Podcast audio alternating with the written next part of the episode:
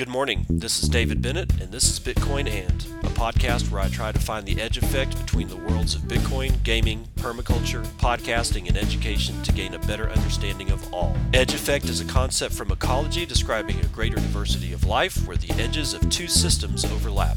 While species from either system can be found at the edge, it is important to note there are species in the overlap that exist in neither system, and that is what I seek to uncover.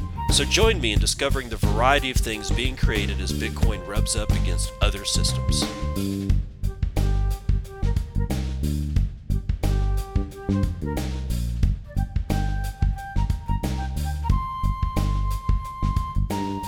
It is 9:43 a.m. Pacific Daylight Time. It is the 10th of October 2022.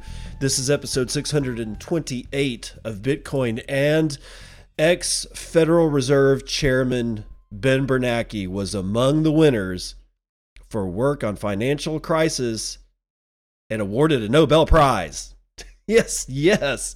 Ben Bernanke awarded a Nobel Prize in economics for his work on financial crises. Just let that sink in here on a Monday morning.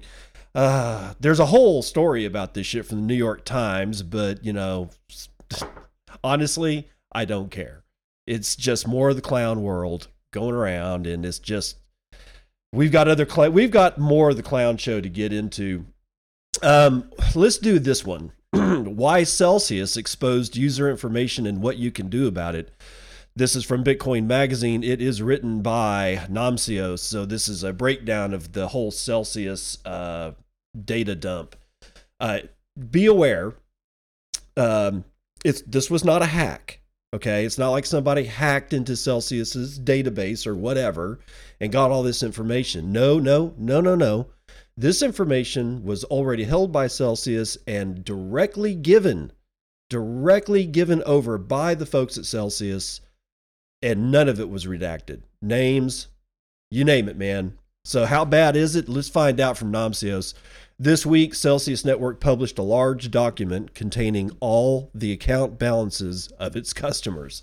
the move is part of the company's ongoing restructuring process following its Chapter 11 bankruptcy filing from earlier this year. The document reflects user balances as of July 13, 2022, when the company's restructuring began, and customer transactions that happened in the 90 days preceding the Chapter 11 filing, per the company's frequently asked questions. Unsurprisingly, the release of such detailed customer data, which includes balances, transactions, and names, caused an uproar on Twitter. That information can not only shed light on each user's financial information, but also enable observers to analyze the blockchain and de anonymize on chain addresses since the transaction amounts and date are detailed in the document. Yeah, not only the date, but the time, the time of the day. Bad. This is bad, bad, bad. Putting it all together, it becomes clear that users' privacy got invaded and their security compromised. But don't fret yet. This article reviews why this happened and what can be done to mitigate some threats if you're amongst the doxed users. So, why did Celsius make this document public in the first place? As mentioned previously, this document is part of Celsius's restructuring process. Celsius was obliged to expose customer information as part of its restructuring process, given the necessary transparency demanded by United States law. While that usually applies only to the company's assets, since Celsius held customer assets in custody, they were affected as well. According to the court document, Celsius submitted a request to cut back on the customer personally identifiable information being released through a redacting process before making it public. The lender submitted three arguments. First, Celsius argued that such a large database of consumer information was too valuable for the company to be made public. Doing so would significantly decrease the value of the customer list as an asset in any future potential asset sale, the company claimed. Second, Celsius put forward the argument that were customers' PII revealed, uh, personal identifying information, they could become targets of identity theft, blackmail, harassment, stalking, and doxing per the court document. Finally, the cryptocurrency lender argued that since many of its customers reside in different jurisdictions all over the world, disclosing their PII could expose Celsius to potential civil liability and significant financial penalties. The document notes specifically the United Kingdom General Data Protection Regulation and the European Union's uh, GDPR. The U.S. trustee, on the other hand, argued that Celsius do not and cannot rely on any exceptions to the general rule that bankruptcy proceedings should be open, public, and transparent, and have offered nothing more than vague statements supporting their request to redact the confidential information. They also argued that the PII that Celsius sought to redact is neither confidential nor commercial information. Quote, the U.S. trustee argues that Celsius's own privacy policies support the argument that customers' information is not confidential because it allows customers' names and contact information to be shared with third party business partners and therefore is not confidential per the court document. Additionally, the United States trustee contends that the information is not truly commercial in nature because the debtors are not seeking to redact all creditors' names and identifying information and are instead requesting that identifying information be redacted for only certain creditors. But information with respect to another group will be fully disclosed because of where such creditors live. End quote. On the international laws aspect, the United States trustee also responded that, under United States bankruptcy law, bankruptcy proceedings should be public and those should prevail over the UK GDPR and the EU GDPR. Finally, and most shockingly, quote, the United States trustee contends that Celsius's argument that creditors might be subject to violence if their identities were revealed amounts to anecdotal evidence, which does not rise to the level of evidence necessary to overcome the presumption for open and public bankruptcy. End quote. In response, Celsius, Celsius, published another motion seeking to implement a complete anonymization process to not reveal detailed user information. That went beyond the initial motion submitted, which requested the ability to redact home and email addresses of U.S. customers and names, home address and email addresses of UK and EU customers as well. The court ruled against the majority of Celsius's request. It dismissed the differentiation between UK and EU and US customers based on the arguments above and allowed the company to only redact home and email addresses. It denied the anonymization motion completely. Ah, God. So here's what doxed users can do.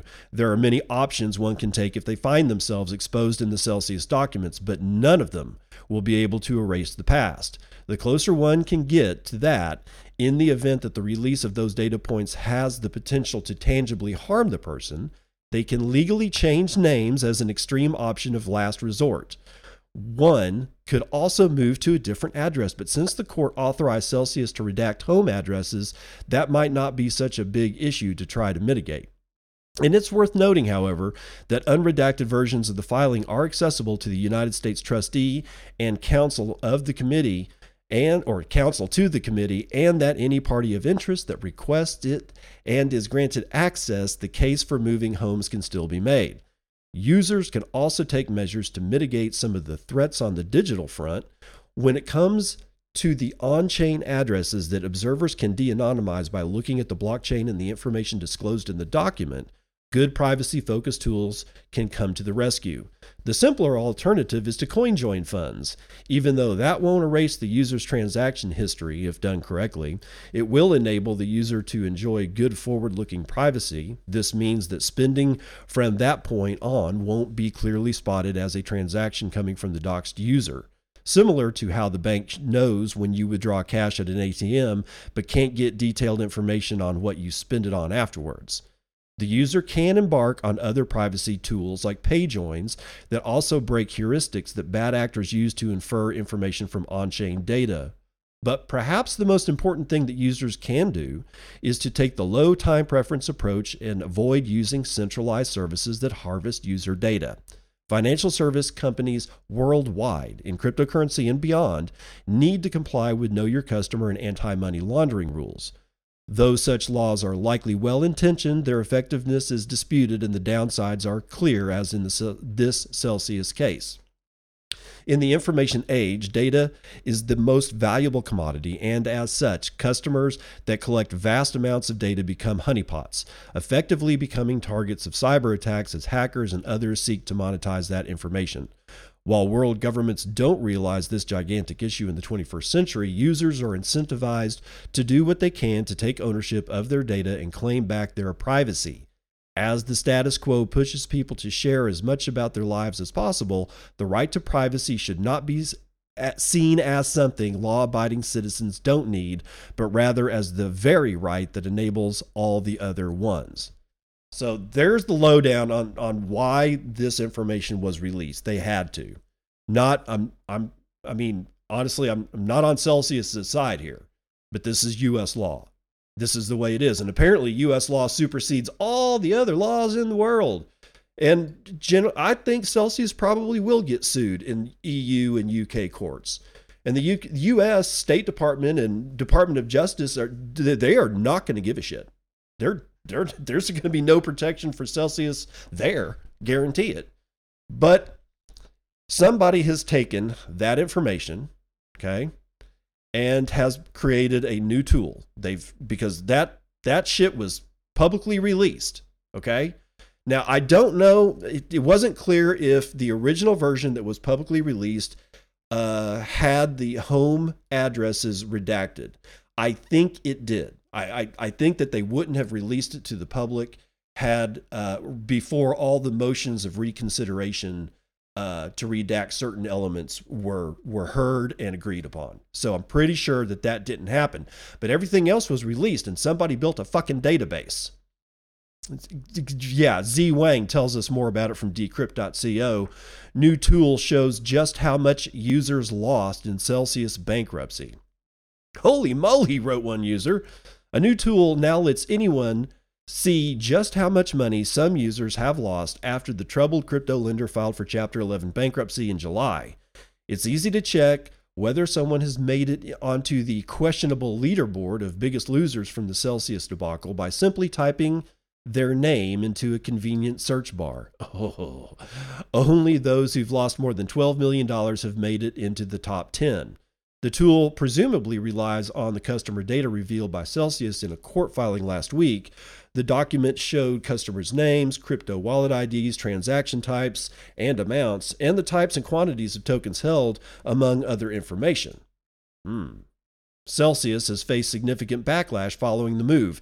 Nick Hansen, CEO of Bitcoin miner Luxor, tweeted, quote, This Celsius leak may go down as one of the greatest breaches of customer information ever.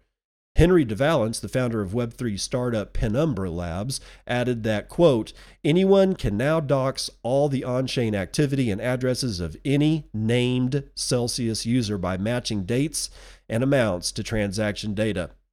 Celsius has yet to explain why it revealed this level of information or whether it was required by the court. Yeah, they did. They they did. We we already heard about that. So this is a this one was written a little bit earlier. Um, Celsius fell into Chapter 11 bankruptcy back in July following a $1.2 billion hole in its balance sheet. FTX founder and CEO Sam Bankman Fried has been touted as the likely buyer of the crypto lender's assets. It also appears that Celsius's executives made out just fine from the company's crash before freezing user accounts and filing for bankruptcy. CEO Alex Mashinsky reportedly withdrew $10 million from the company he later, he later said 8 million of it was needed to pay for his state and federal taxes. Chief Strategy Officer and co-founder Daniel Leon, meanwhile, withdrew $7 million from the platform uh, before it shut down, according to the latest court filing. So there you go. Uh, yeah, it's a tool. You can type in anybody's name. Now, here's the deal. Here's the deal. We don't know much about who made the tool. I would highly recommend advising against using that tool on yourself if you are in fact one of the Celsius users to find out if you if you're on that list. Because you are. If you actually use Celsius in any way shape or form you're on the list so you don't need to go do it. But here's the rub. How many people are named David Bennett in the world?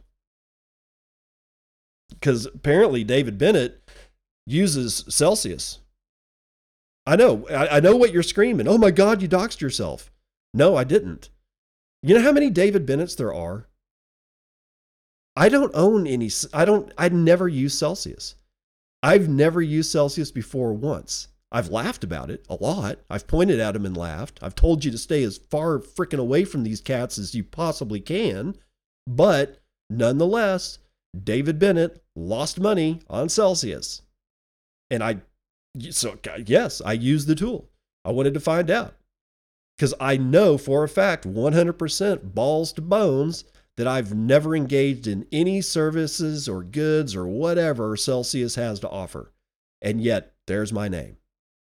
This can cause a lot of problems, but most notably, it's reputational problems in the Bitcoin space because let's face it, right now, it is really salty out there. This is the time of the bear market where Bitcoiners start swiping at each other and it's going full force. So I'm not even going to say names, but there are certain individuals and and you know people on Bitcoin Twitter that are say that are typing in other Bitcoiners' names and saying, "Look, this guy's not a real Bitcoiner. He's using Celsius, and he and he got hosed." Uh, are you sure that that's the only person on the planet Earth with that name? Let me let me give you an example. When I lived in Midland and I was growing up, I had a buddy, and he had a brother and I'd go over to their apartment and we'd, you know, smoke pot and watch, you know, Star Trek or do whatever it is that we were doing. And his brother's name was David Bennett. Exact same spelling. Exact same spelling. We used to joke about it all the time. So, uh, where's David? I don't know which one, you know, that kind of shit, right? I am not the only David Bennett that exists on this planet. And yet, if you go out and you put my name, David Bennett, into the Celsius search, the the what the hell else? I can't remember the name of it. Hold on for a sec. Uh, it's uh, well, so hold on. Celsius Network Networth.com. Celsius Networth, all one word.com. You can just type in like some some dude's name or some chick's name and uh if that that same name was on that roster, it doesn't have to be the same person, it's the same name. You see what I'm saying here? This tool is was a this was a this was nobody should have built this. Nobody should build these things. If you're out there and you're trying to figure out something to build, make sure that what you're building isn't going to cause reputational harm or the, you know, the possibility to allow the threat of physical violence to come into play after you release it. It's that old adage just because you can do a thing, it does not necessarily follow that you must do that thing. Stop and think about what it is that you're building. Whoever built this is an asshole. I mean, it's bad enough. It's bad enough that you can just go get the document itself, but somebody had to make it easy to put in somebody's name and find out if they are a Celsius user, even though there's no way that you can prove it's the exact same person. It's just bizarre, but better fish to fry coming up. Bitcoin mining service provider Luxor launches hash price OTC derivative. I hate derivatives. Let's see if I hate this one too. Shawn Amick from Bitcoin Magazine. Luxor Technologies, a Bitcoin mining service provider, has launched the Luxor Hash Price NDF, an over the counter OTC Bitcoin mining derivative per a release sent to Bitcoin Magazine. Hash price follows revenue earned by mining Bitcoin based on the hash rate capacity on a given time frame. The non deliverable forward, or NDF, contract will follow the hash price of Bitcoin mining companies, enabling investors and institutions to gain indirect access to the mining industry. I hate it already. Quote These products are a major step in the Luxor roadmap and something we have analyzed deeply since the customer's company's genesis. Hash price derivatives are the uh, apotheosis of our vision of hash rate as an asset class, something we've been pioneering since we introduced hash price with the launch of Hash Rate Index back in 2020, says Nick Hansen, CEO and co founder of Luxor. The NDF will settle in USD by default, of course, but it will be given it will give participants the opportunity to choose BTC as an alternative. Furthermore, Luxor will facilitate orders manage counterparty risk, and settle the payments using its hash rate index as the basis for determining hash rate value. Sellers of the NDF will choose one of three options with differing variables for contract terms locked in hash price, daily hash rate sold, or duration of contract. Contracts will be flexible and used to meet the needs of counterparties. Luxor's NDF is the first of many derivatives based on hash rate the company plans to release throughout the coming year, again, as per the release. So there you go. I don't like it. I don't like derivatives.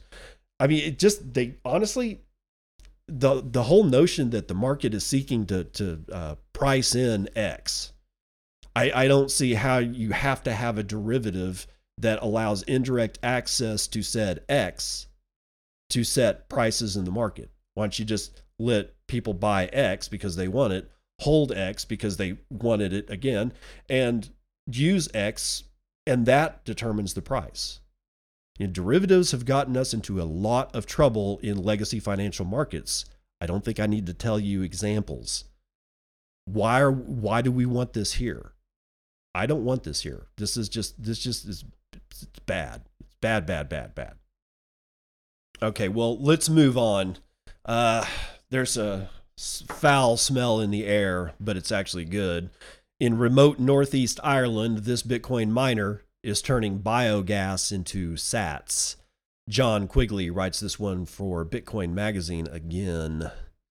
For years, a growing divide has been forming between Bitcoin miners and BTC concerned communities worldwide.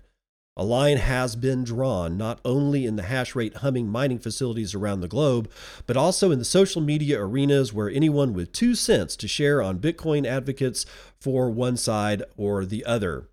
On the one hand, there has been a loud push toward renewables that extends far beyond the Bitcoin mining industry and is a pertinent issue in energy intensive industries worldwide. However, Bitcoin miners have been firmly placed in the crosshairs of this push given the large amounts of energy that are consumed to power the globally distributed mining network that is responsible for ensuring that blocks are steadily added on the growing Bitcoin ledger at a rate of roughly 10 minutes per block. Many Bitcoin miners have gotten on board with this transition and have explored making use of hydroelectric, wind, and solar power.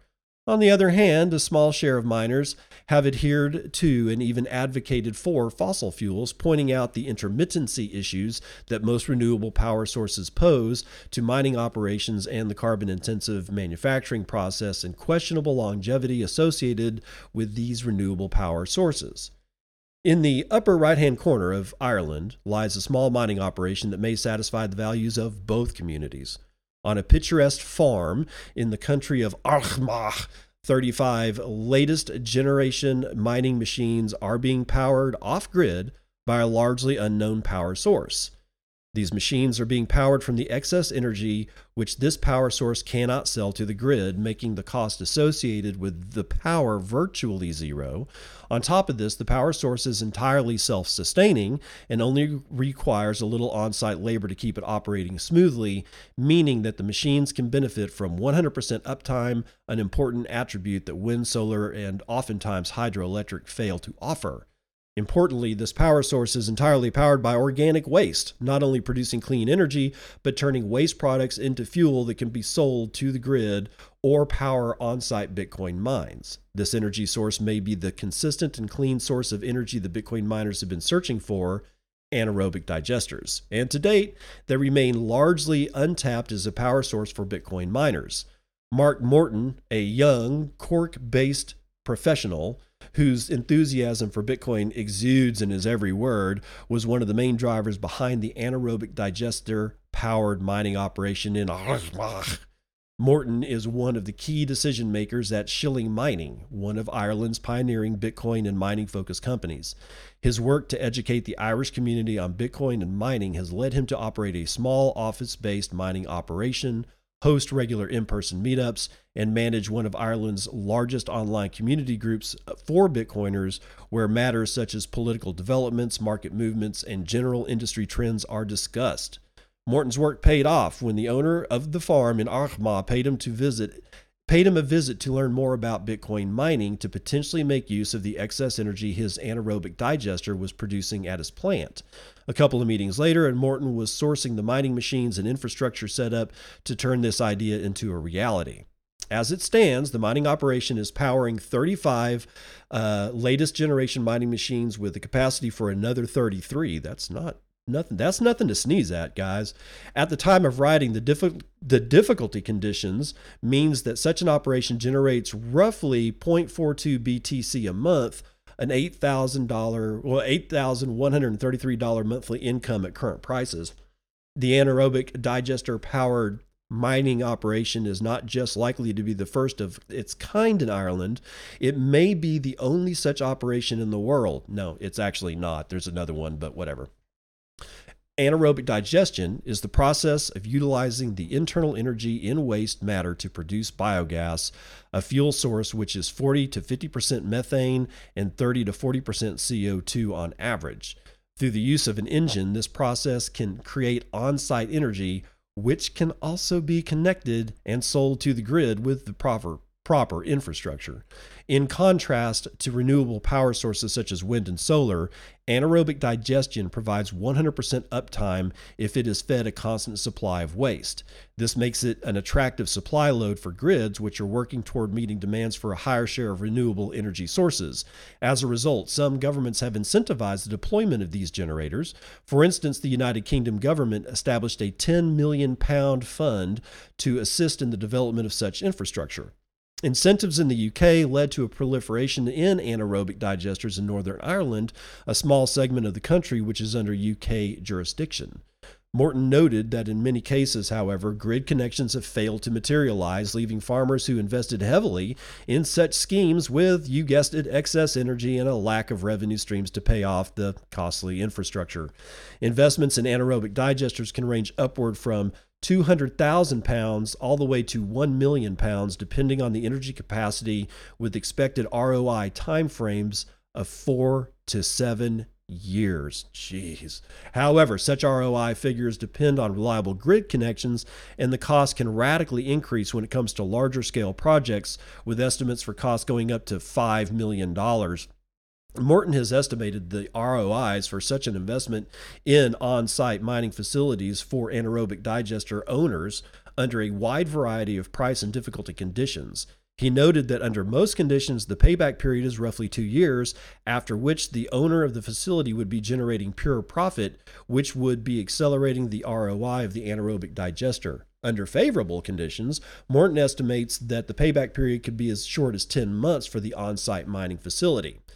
The genius of Shilling Mining is in utilizing Bitcoin mining infrastructure to fill the gap between the energy produced by these anaerobic digesters and the lack of a demand side outlet, such as an on site demand load or grid connection.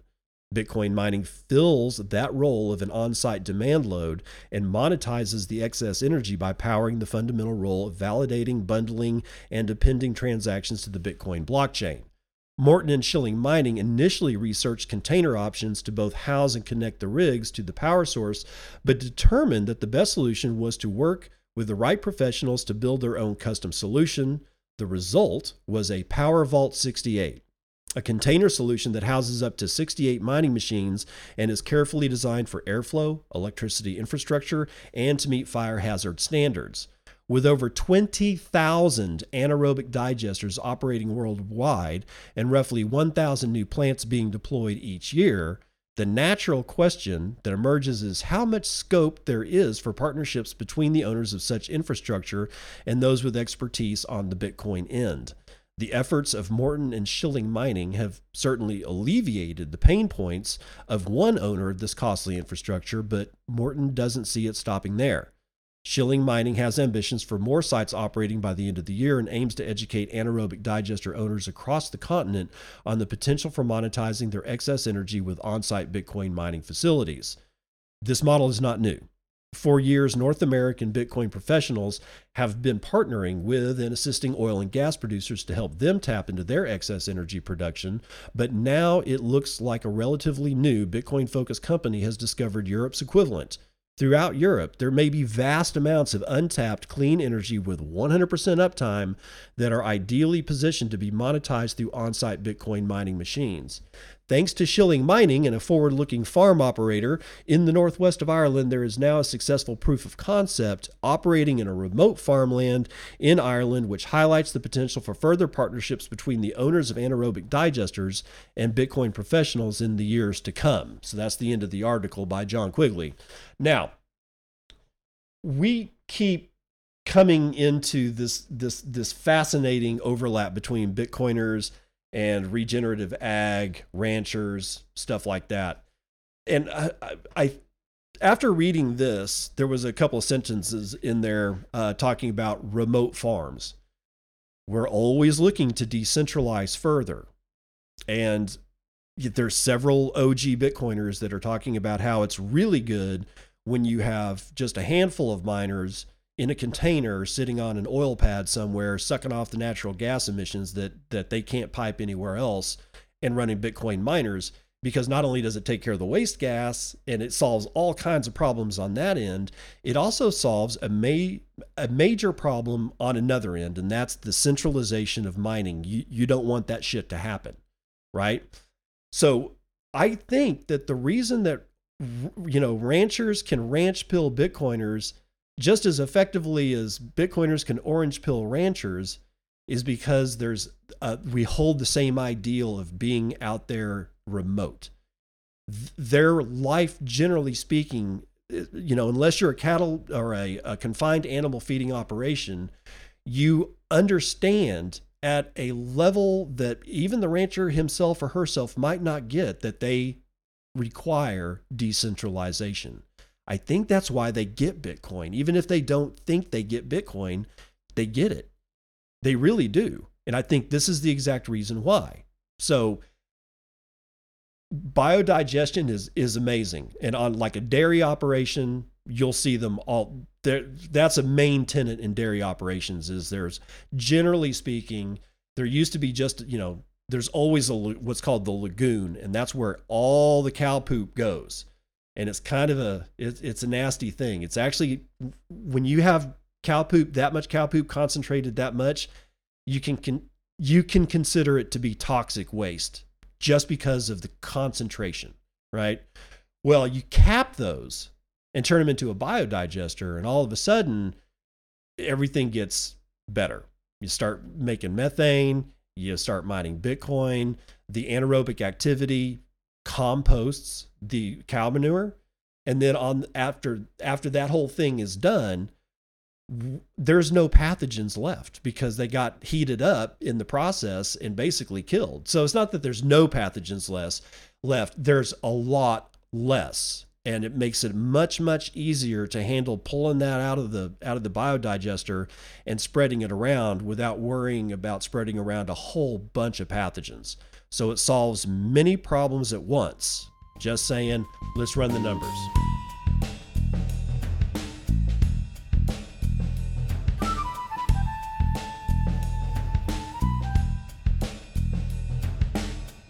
CNBC Futures and Commodities, West Texas Intermediate 0.51% to the downside, $92.17. Brent North Sea likewise down, uh, but uh, just flipped over three quarters of a point, $97.18. Natural gas is down a full 3% to $6.54 per, per thousand cubic feet. Gasoline down 2.65% to $2.66 a gallon. All the shiny metal rocks having lots more difficulty than that today. Gold down 2%. It is now back under $1,700 to 1674 and 40 cents. Silver's down a full 3.5% under its $20 uh, uh, peg, so it's $19.54. Platinum is down 2.5%. Copper is the only winner today, up a little bit over 1%. Palladium is down 1.68%. Agricultural futures are fully mixed, and check this shit out wheat soaring 6.67%. Whoa, that's not good for food costs. Uh, 0.51% to the upside for soybeans. Corn uh, is also, God, it's up 2%, and cotton is up 4.75%. Yeah, the chickens of all the failed and non started cotton fields are coming home to roost, I guess. Uh, Dow is down a point S&P down 1.4%, Nasdaq cratering just above 2 points to the downside. S&P mini is down 0.88%. So there you go. Bitcoin having its troubles too. $19,155.48. 1.04 million BTC sent in the last 24 hours with an average transaction value of 4.5 BTC and a very low median transaction value of 0.02 BTC and that's under 400 to $377. And even with a massive difficulty adjustment adjustment, we're at 9 minutes and 14 seconds in block time. 0.04 BTC taken in fees on a per block basis. Uh, 9, hmm, let's see, uh, sorry, I am sorry. I totally blew that one. 7.31 BTC taken in fees in the last 24 hours. And the hash rate after a 8.97% drop according to BitInfo charts. We're still at 250.63 exahashes per second. The shitcoin indicator is Doge coming in at exactly 6 United States pennies. There are 2,986 transactions waiting on 3 blocks to clear. We have a 368 billion dollar market cap. That's 3.33% of gold's market cap. You can get 11.5 ounces of shiny metal rocks with your one Bitcoin, of which there are 19,175,160.92 of.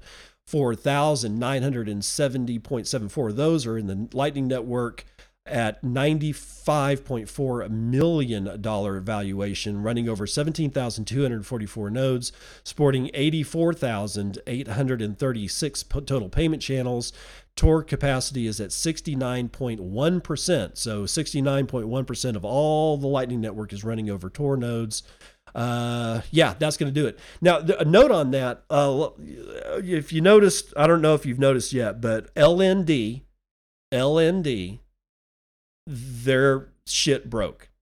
Right? Their shit broke. So anybody that was running an LND node noticed that their Lightning node was not operational for several hours yesterday. I noticed it at 5:30 uh, my time, which is Pacific Daylight, and it looked like it had been already going on, uh, ongoing problem for an hour before that. And almost immediately, LND released a, a patch for it. It's like I think it's 0.15.2. If your node is looking like it's weird, then you're probably running LND and you need to upgrade your node software for LND to 0.15.2. Do it as fast as you can, if you can. My node, I had to wait until the guys over at my node uh, did an emerg well not I don't want to say emergency, but they like I looked last night and they still didn't have uh, an upgrade for it to uh, 15.2 on LND. They did this morning. I upgraded my my my node and everything is fine. Okay, it's Lightning Network's back for me. You know, I, haven't lost any channels, so all that you know, breathing a sigh of relief on that one. But this is the first failure that I've seen in LND since I've been using it. Um, apparently, it has something to do with a very large on chain transaction. I do not have the details. Hopefully, somebody like uh, Shawn Amick uh, or somebody will write something up tomorrow uh, and we can figure out more about what the hell happened. That's going to do it for Vitals.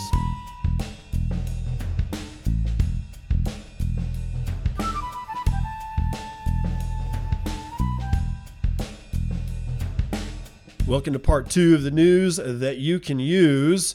Uh, let's do this one from Joseph Hall. Uh, not a minor adjustment. Bitcoin mining difficulty soars 13.5% to a new all time high. Uh huh. Yeah, that's the it's a big mining adjustment. Actually, I think this is the biggest spike in 14 months. In, in fact, it's a new all time high for Bitcoin uh, except it's in mining difficulty. Hot on the heels of the Bitcoin hash rate hitting new highs, the difficulty adjustment or the complexity that miners must overcome to solve valid blocks has increased 13.5%. Despite pressure from falling prices in 2022, the difficulty adjustment continues its steady march upward from the lows of August 2021. It hit an all-time high of 35.61 trillion on October the 10th following a period in which six blocks were solved in rapid succession. For Mark Morton, CEO of Shilling Data Mining, a Bitcoin mining company based in Ireland, quote, the next difficulty adjustment suggests that miners are still finding sufficient profit margins to turn on new machines and are likely capitalizing on plummeting machine prices.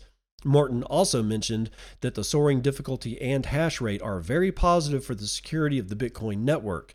We are witnessing network security skyrocket even despite the drawdown in Bitcoin price.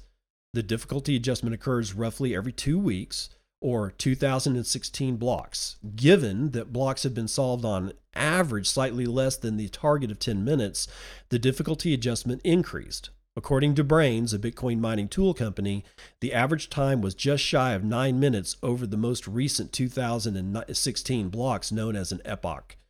In the Bitcoin white paper, Satoshi Nakamoto explains that, quote, if they're generated too fast, the difficulty increases. Here's the full statement quote, To compensate for increasing hardware speed and varying interest in running nodes over time, the proof of work difficulty is determined by a moving average target, an average number of blocks per hour. Hmm, okay. Morton told Cointelegraph that the plummeting price combined with soaring difficulty could challenge miners who mismanaged their finances during the 2021 bull market. Indeed, Threats of miner capitulation loomed during the 2022 bear market, while some miners were forced to sell some of their holdings over the summer. Morton explained, my quote, miners that assumed we would have an up only market and purchase machines at elevated prices will certainly be feeling the pinch. Some Bitcoin miners have begun looking at ways to mitigate their costs, such as using waste heat to sustain steady temperatures in workspaces in a nod to the increasing cr- increasingly creative ways in which miners are finding ways to channel untapped energy sources and utilize miner waste heat morton concluded that quote the competition between miners to find innovative and strategic energy sources bodes well for the future of the network as direct dependence on bitcoin price diminishes Cointelegraph shot a Bitcoin mining documentary in partnership with Digital Shilling uh, Mining in September that invest- investigates the use of organic farm waste to mine BTC. The short film, Turning Cowpat into Digital Gold, will air on Cointelegraph's YouTube channel in 2022. So that's that same guy that was doing the biodigestion in Ireland, this uh, Morton guy. Um, but yes, see, this is this is the thing. This is one of the this is one of the reasons why I think I was so why I was so attracted to Bitcoin is that it it demonstrates all the hallmarks of permaculture. One system's waste output if if you're not creative just becomes a toxic waste dump like like cow poop, right? However, if it's then, if you can take that waste output and turn it into a feedstock input of another system, i.e., biodigestion, then you're in permaculture. You're thinking in a permaculture way. And the heat from the engine that is driving the AC generators to power the miners, that produces a lot of heat, right? So ducting that heat into greenhouses, say, and like let's say that you have no interest in running a greenhouse. You're a dairy farmer. You got no interest in it. However somebody does and they want to they will take they will they will expend the capital to build greenhouses on that farmer's land which they lease and then have basically free heat in the wintertime right? See how this starts to all fit together? Now it's not it's not all easy peasy or anything like that. I mean, serious problems arise if you don't think this shit through. Like, what do you do with the waste in the summertime, especially in really hot areas? You know, I don't need to heat a greenhouse in Midland, Texas, in the middle of West Texas, in the middle of July. It's hot enough already. I'm actually trying to figure out ways to cool the fucker off. That's what I'm trying to do. But the creative juices start to flow when you start having these uh, barriers. Like if I, if I'm given a clean sheet of paper and somebody says draw something, I am much less likely to come up with something cool than if somebody gives me a piece of paper that already has some drawings on it and says you can't draw into those spaces. Then all of a sudden I have to I'm forced to be more creative and I've got to draw, but I have to not be able to to overstep the barriers of what was already on the paper. Permaculture is a lot like that right? And, and it's demonstrating itself as a design science, you know, because that's what it is, in Bitcoin in the some of the most interesting ways. And this biodigestion, uh, capturing heat, repurposing heat, there's so much that can be done with this.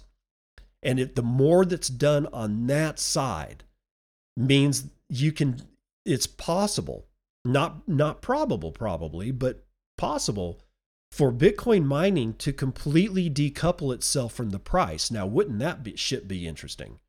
Yet you didn't have to depend on the Bitcoin price to continue having an incentive to mine Bitcoin because you can do so much by capturing waste streams, turning it into energy, and then capturing the waste heat energy on the outside of that and using it to do something completely different. You've got three separate systems attached, and each one's waste is another one's feedstock. I think that this is the way to go, honestly. But Dapper Labs, Dapper Labs, y'all, this is why centralization sucks. Although I'm not a fan of Russia, but Dapper Labs has suspended Russian accounts after the new EU sanctions. I don't know how many sanctions we can that the EU and the United States can put on Russia. I don't know how many I don't know how many tools we got left, but apparently EU got mad at Russia again, and now Dapper Labs has to suspend Russian accounts. The firm outlined that as its payment processing and store value service partner is subject to EU regulations, Dapper has been directed to impose the restrictions on these accounts under EU law. Brian Quarmby, Cointelegraph, tell us more. Flow blockchain developer Dapper Labs has suspended Russian accounts after the European Union imposed new sanctions. Announced on October the 6th, the latest set of EU sanctions on Russia stipulates a full ban on the provision of crypto asset, wall- asset wallets, accounts, and custody services, regardless of the total value of the assets. Following the sanction announcement, Dapper stated that accounts with connections to Russia will no longer be able to sell, purchase, or gift non fungible tokens, withdraw funds from their accounts, or add to their balances, stating, quote, it is now prohibited to provide crypto asset wallet account or custody services of any value to accounts with connections to Russia, irrespective of the amount of the wallet. End quote. The firm outlined that as its uh, payment processing and stored value service partner is subject to EU regulations, they gotta they gotta fall in line. Quote. However, Dapper has not closed the accounts. Users impacted by these actions can continue to access and view their NFTs. Additionally, regardless of this new regulation, any NFT previously purchased by an impacted user continues to belong to that user, the firm stated. So there you go. See, this is this is why I Bitcoin. And this is why I do not use custodial services. Except well, I do actually, that's a lie. I use Cash App, I do use Strike.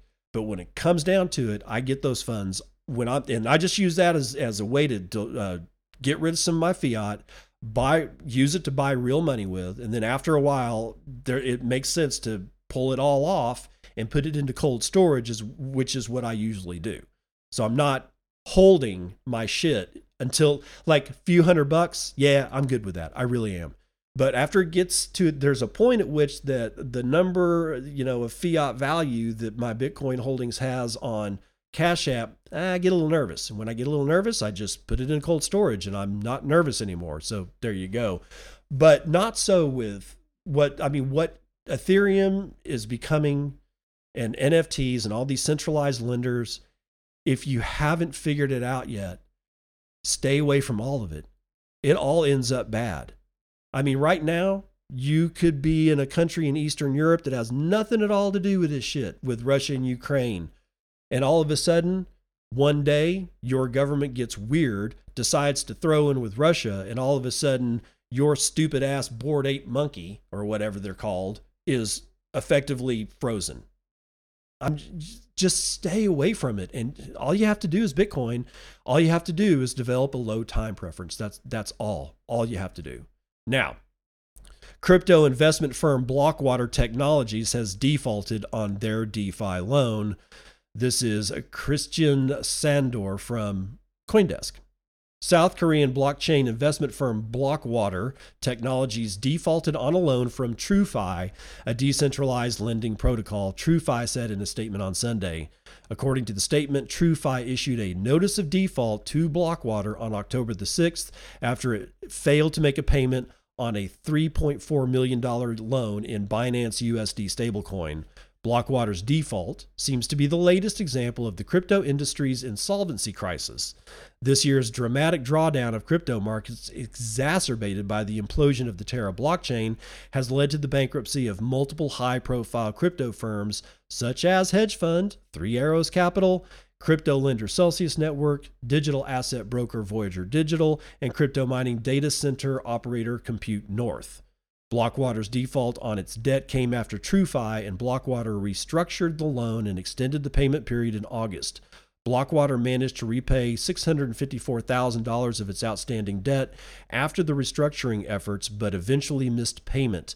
The remaining debt amounts to almost $3 million. TrueFi determined that a potential court supervised administrative proceeding would lead to a better outcome for stakeholders given the complexity around the sudden insolvency, according to the lending protocol statement. Quote, while we always prefer to pursue an out of court solution with distressed borrowers, in some instances, an administrative proceeding is the best option in preserving value for stakeholders. Roshan Dharia, head of lending at Archblock, which manages relationships between lenders and borrowers on the TrueFi protocol, told Coindesk. TrueFi remained in active discussion with Blockwater and said that Blockwater's insolvency does not affect the protocol's other lending pools per the statement. Yeah, don't don't take out a loan in this. In you no, just don't. I may if you have to, I get it. I don't know what else to tell you though. Nobody knows how this shit is going to shake out. And with the reason that I'm reading you this story is to make it painfully clear that this shit with Terra, the whole Terra ecosystem, is not over. It's not over. Okay, I, I'm not trying to be a bear. I'm just stating facts. We don't know the extent of the contagion. I hope it's mostly done, but I don't I don't I I I, I don't think it's I mean, I hope it's mostly done, but it shit ain't over. All right? Do not start thinking that everything is going to be okay because two things. One, we don't know the extent of the contagion and two, when this shit turns around, people are going to start making the exact same dumbass mistakes that they made in 2021. And if you're going to do that, then you're going to get burned on the other side of that hill. So please don't do it. Please just stay calm, low time preference, buy Bitcoin, hold Bitcoin like Paul Tudor Jones used to do, but now he's tamping down Bitcoin's bullishness. So let's see what this guy has turned around and said. This is Omkar Godbole writing for Coindesk. Quote, I still have a minor allocation to Bitcoin said Paul Tudor Jones during a CNBC appearance on Monday morning. It wasn't exactly a rousing endorsement of the crypto given Jones's major bullishness 2 years you know, ago. At the time in mid 2020, the hedge fund giant said he had allocated 1 to 2% of his multi-billion dollar portfolio to Bitcoin. He later said he could see allocating as much as 5% of his assets to Bitcoin if the United States Federal Reserve continued on its path of monetary debasement. His remarks at the time helped pump crypto prices, which were already in a bull market, even higher. His milk toast remarks on digital assets today were hardly noticed, with the price of Bitcoin remaining mired in the low $19,000 area.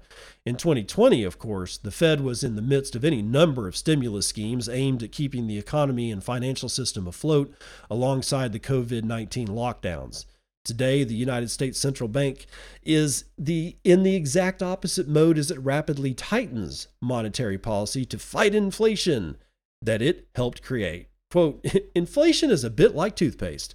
Once you get it out of the tube, you can't put it back in he said of the Fed that the Fed is furiously tr- furiously trying to wash that taste out of its mouth. If we go into recession, that has really negative consequences for a variety of assets. End quote.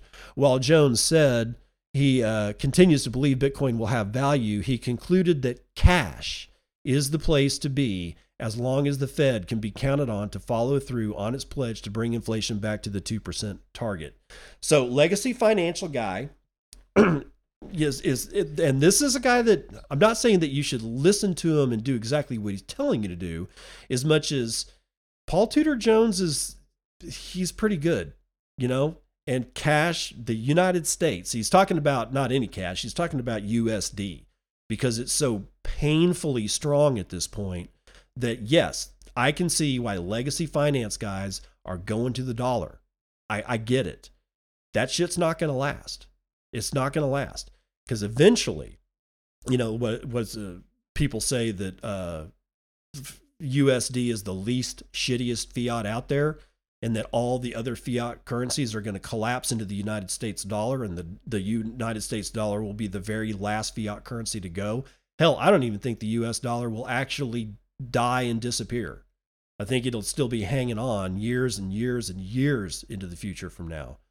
But, but, this rush to cash right now is not going to last. It's cyclical like everything else. You got to have your ear to the ground. And I don't even really know what I'm listening for, except to say this. I get the feeling that we haven't seen the peak of the strength of the United States dollar yet because Blackstone and BlackRock and all these guys that went out and bought like single family homes in real and a whole bunch of real estate to store their wealth in, they have yet to start unwinding their positions. If they unwind their positions, you're going to see a strength of a dollar that is unprecedented. It's just, it's going to be, I don't even know what the outcome of that shit is, except nobody's going to want to buy United States exports because it will cost too damn much. And that will be goods, commodities, and services.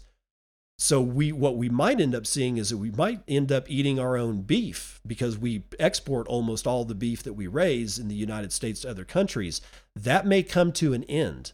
And we may actually not have to import beef, which is just the stupidest thing in the world. I'm like, you're just burning gas for no reason at that point.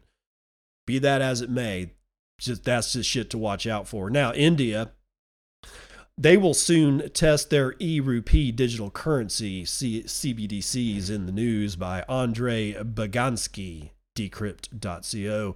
The Reserve Bank of India has proposed a phased pilot of its version of a central bank digital currency, according to a paper released on Friday. In what was published as a concept note, India's central bank outlined its vision for a digital version of the rupee, referred to as the e rupee. It also explained its rationale for implementing a CBDC and how it would be tested in distinct phases. Uh, central banks across the globe are showing an increased interest in CBDCs as an alternative to paper money in countries from Australia to the US. The RBI paper cited China and 16 other countries that are currently piloting their own version of a CBDC as a reason for moving forward uh, with one now. Quote, Currently, we are at the forefront of a watershed moment in the evolution of currency that will decisively change the very nature of money and its functions, the paper states. CBDCs are being seen as a promising invention and as the next step in the evolutionary progression of sovereign currency, end quote. The RBI plans on rolling out the e-rupee in limited pilot launches uh, with the intent of implementing it as an additional form of currency issued alongside paper money, yeah, so they don't freak everybody out.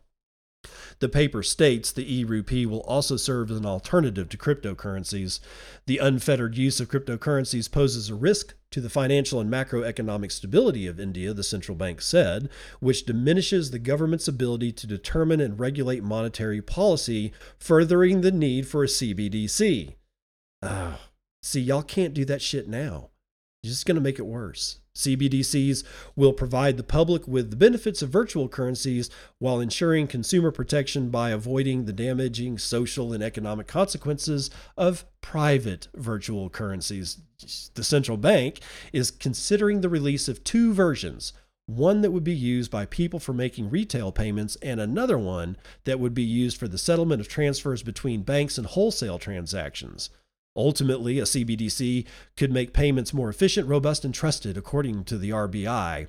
While the RBI recognized it may be desirable for small transactions to be as anonymous as using cash, it said providing privacy would be a challenge. Quote, the potential for an anonymous digital currency to facilitate a shadow economy and illegal transactions makes it highly unlikely that any CBDC would be designed to fully match the levels of anonymity and privacy currently available with physical cash, the bank noted. The Indian government first announced its plans to launch a CBDC in February, stating the technology would deliver a substantial boost to the country's economy.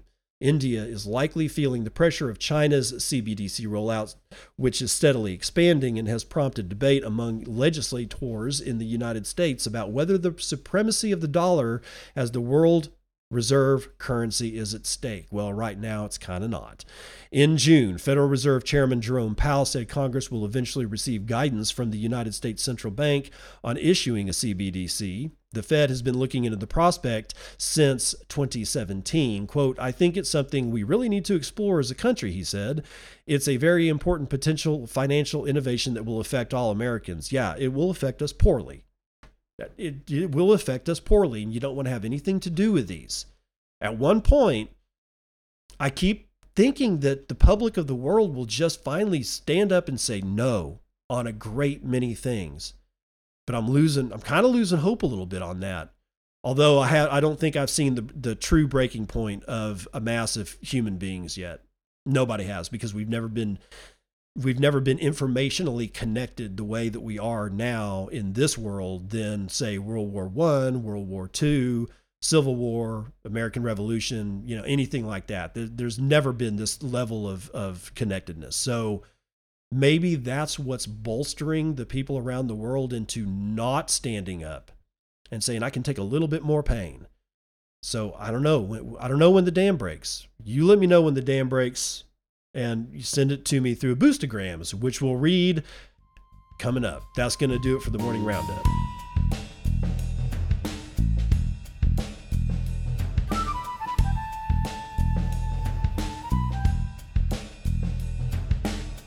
It's boost time.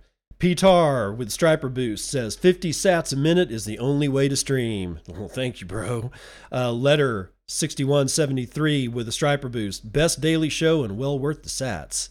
Fatoshi with 5000 says on the historical context again, remember in the 50s when chemistry was awesome, you could get plastic from oil?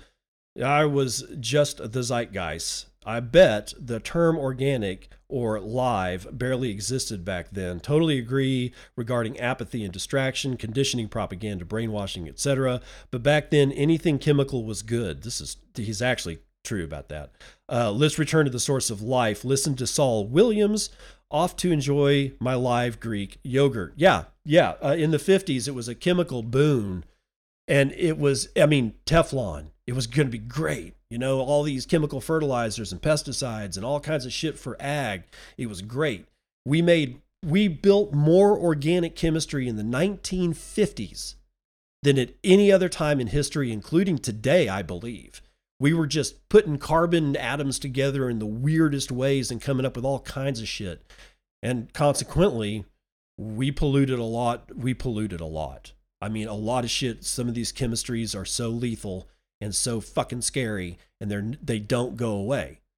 Right? So that's what he's saying about the 50s. Now, Fatoshi with another 5,000 boost, uh, Sat Boost says, can't tell you how much fun the boosts are. Sorry for trolling. About the food being dead piece, I love the literal analogy, if that makes sense. It does. However, I think the historical context is also interesting. I totally agree with your point, but I also think we were misguided, not just apathetic. We've only recently begun to understand or re understand our relationship to the uh, microbiome properly, e.g., uh, an MRSA bug can't survive in nature it's happy as a pig when in clean environments. Um, yeah, talk about MRSA. Yes, the uh, it, he's right. It wasn't just apathy. It was a mix of apathy and just being lied to. But we were we were becoming ap, you know, apathetic, and it doesn't take long for somebody to say, "See that dude? He's apathetic. Let's lie to him because he's just too distracted." So yes, they both go hand in hand. My good buddy Bubba gives me five thousand sat. Says we feed our dogs better than we feed ourselves. Iggy Pop said, Now I want to be your dog. Elf, uh, FW 7 1001 sats. Uh, can I ask for a dox of your cat, age, color, and size? No.